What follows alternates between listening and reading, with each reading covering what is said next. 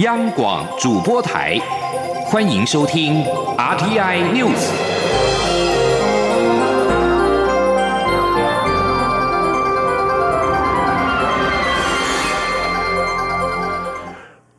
欢迎收听这节央广主播台提供给您的 RTI News，我是陈子华。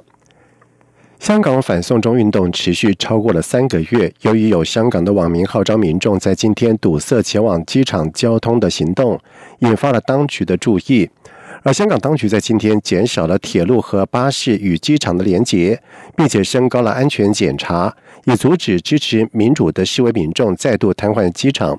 同时，根据香港电台的报道指出，位在大屿山的港铁东涌站的出口，在今天有数十多名的戴口罩以及眼罩的市民，高举写上“光复香港，缺一不可”等标语，并且播放反修订逃犯条例的歌曲《愿荣光归香港》。报道指出，防暴警察一度在地铁站内戒备。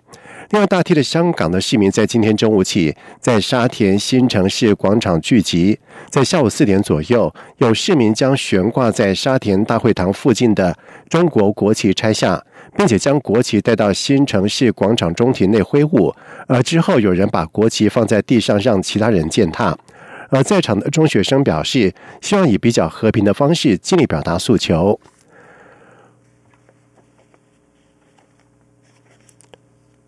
为了配合国安无法的修法，内政部在日前预告修订《台湾地区公务员及特定身份人员进入大陆地区许可办法》。除了探亲以及业务交流，主管机关同意出席专案活动或会议之外，在未来公务员、政务人员、地方首长如果转乘经由大陆地区机场、港口的飞机传播到其他国家地区，也需事先申请。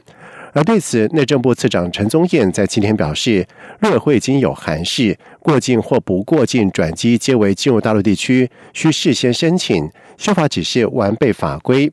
而对于班机因为天候的因素转降大陆地区机场，内政部表示，班机遭遇到台风不得已迫降大陆地区是不可抗力的事由，依照行政程序法等相关规定，移民署初步认为应可事后报备。而针对此议题，将跟陆委会等单位再行研商。国民党总统参选韩国瑜的顾问团总召张善政在昨天转述了韩国瑜的诉求，指两岸应该透过民众交流恢复互信，而且愿意和蔡总统等朝野人士一起共商国事。而对此，蔡英文总统表示，共商国事是应该真心诚意，而非选举炒作。同时，行政长苏贞昌在今天接受媒体访问的时候，则是批评一个连行政院会都不来参加的市场，现在为了自己的选举，高唱要开国事会议，这也太自私了吧？记者杨文军的报道。韩国瑜阵营二十一号抛出要与蔡英文总统及朝野共商国事议题，对此，行政院长苏贞昌二十二号出席土木技师工会联合会时受访表示，一个连行政院会都不来参加的市长，也不来为高雄市民讲话，现在为了自己的选举高唱要开国事会议，这也太自私了。不过话才刚说完，一旁穿着红色衣服的民众就口出恶言，大骂苏贞昌，要他滚。但苏贞昌则回应，韩国瑜自己都讲粗俗的话，让支持者也口出恶言。他说：“你滚蛋，你王八蛋！还有没有问题？德性还有没有问题？要请教一下关于韩就你就可以看看韩市长对于他的支持者都不好好的呼吁，这怎么像是爱与包容？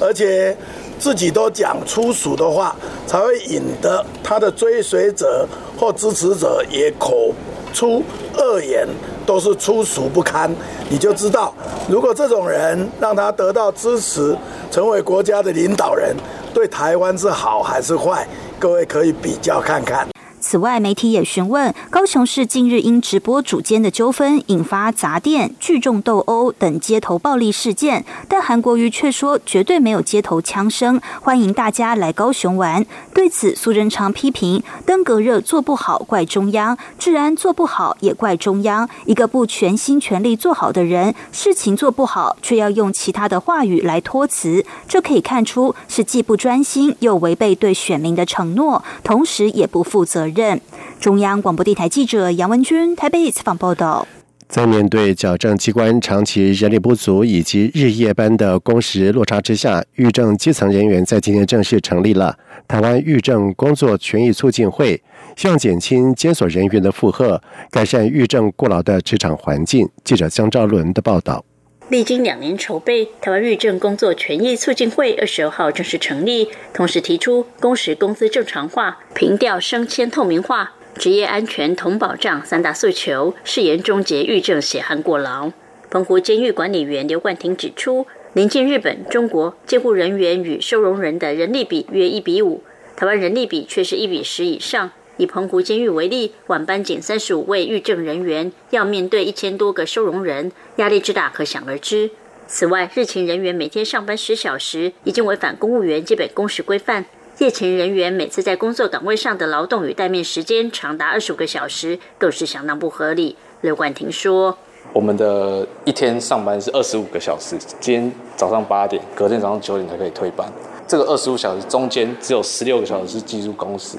其中九个小时只有备勤。那备勤时间的话，一小时以夜勤人员的话只有七十块。那这个时间我们还是在监狱里面。”这其实是蛮蛮不合理的，我们随时都可能会叫起来执勤。那我们的休息时间也不是非常的完整，我们是呃有些地方是三小时三小时。假设我三小时休班，哦三小时要起来起来执勤，所以你那三小时是无法充分获得休息。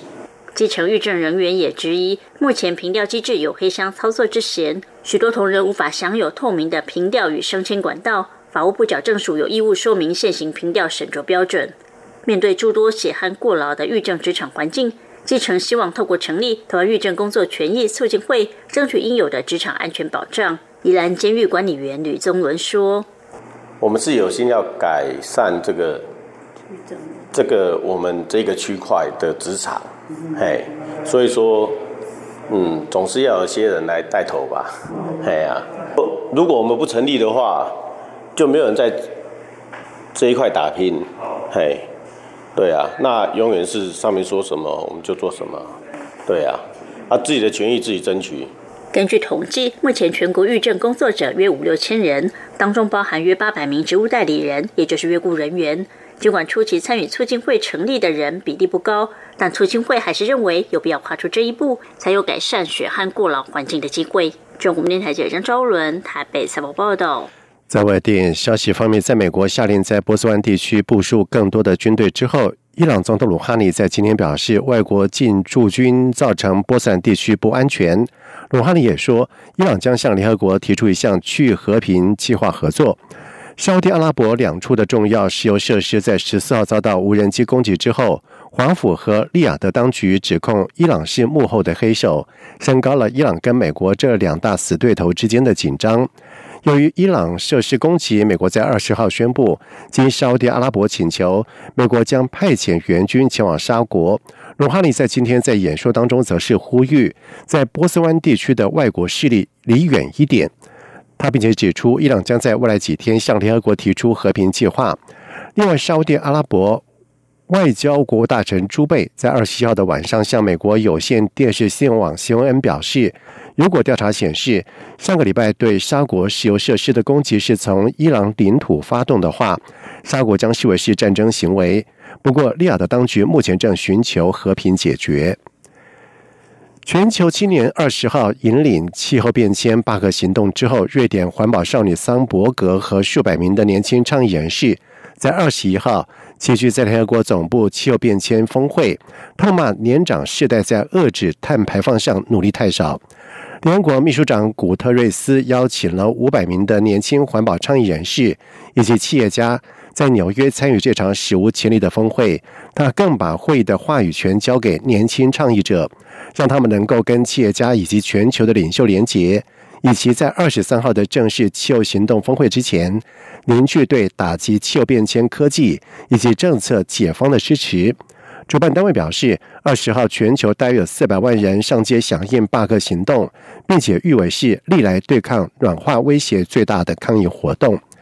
以上新闻由陈子华编辑播报。这里是中央广播电台台湾之音。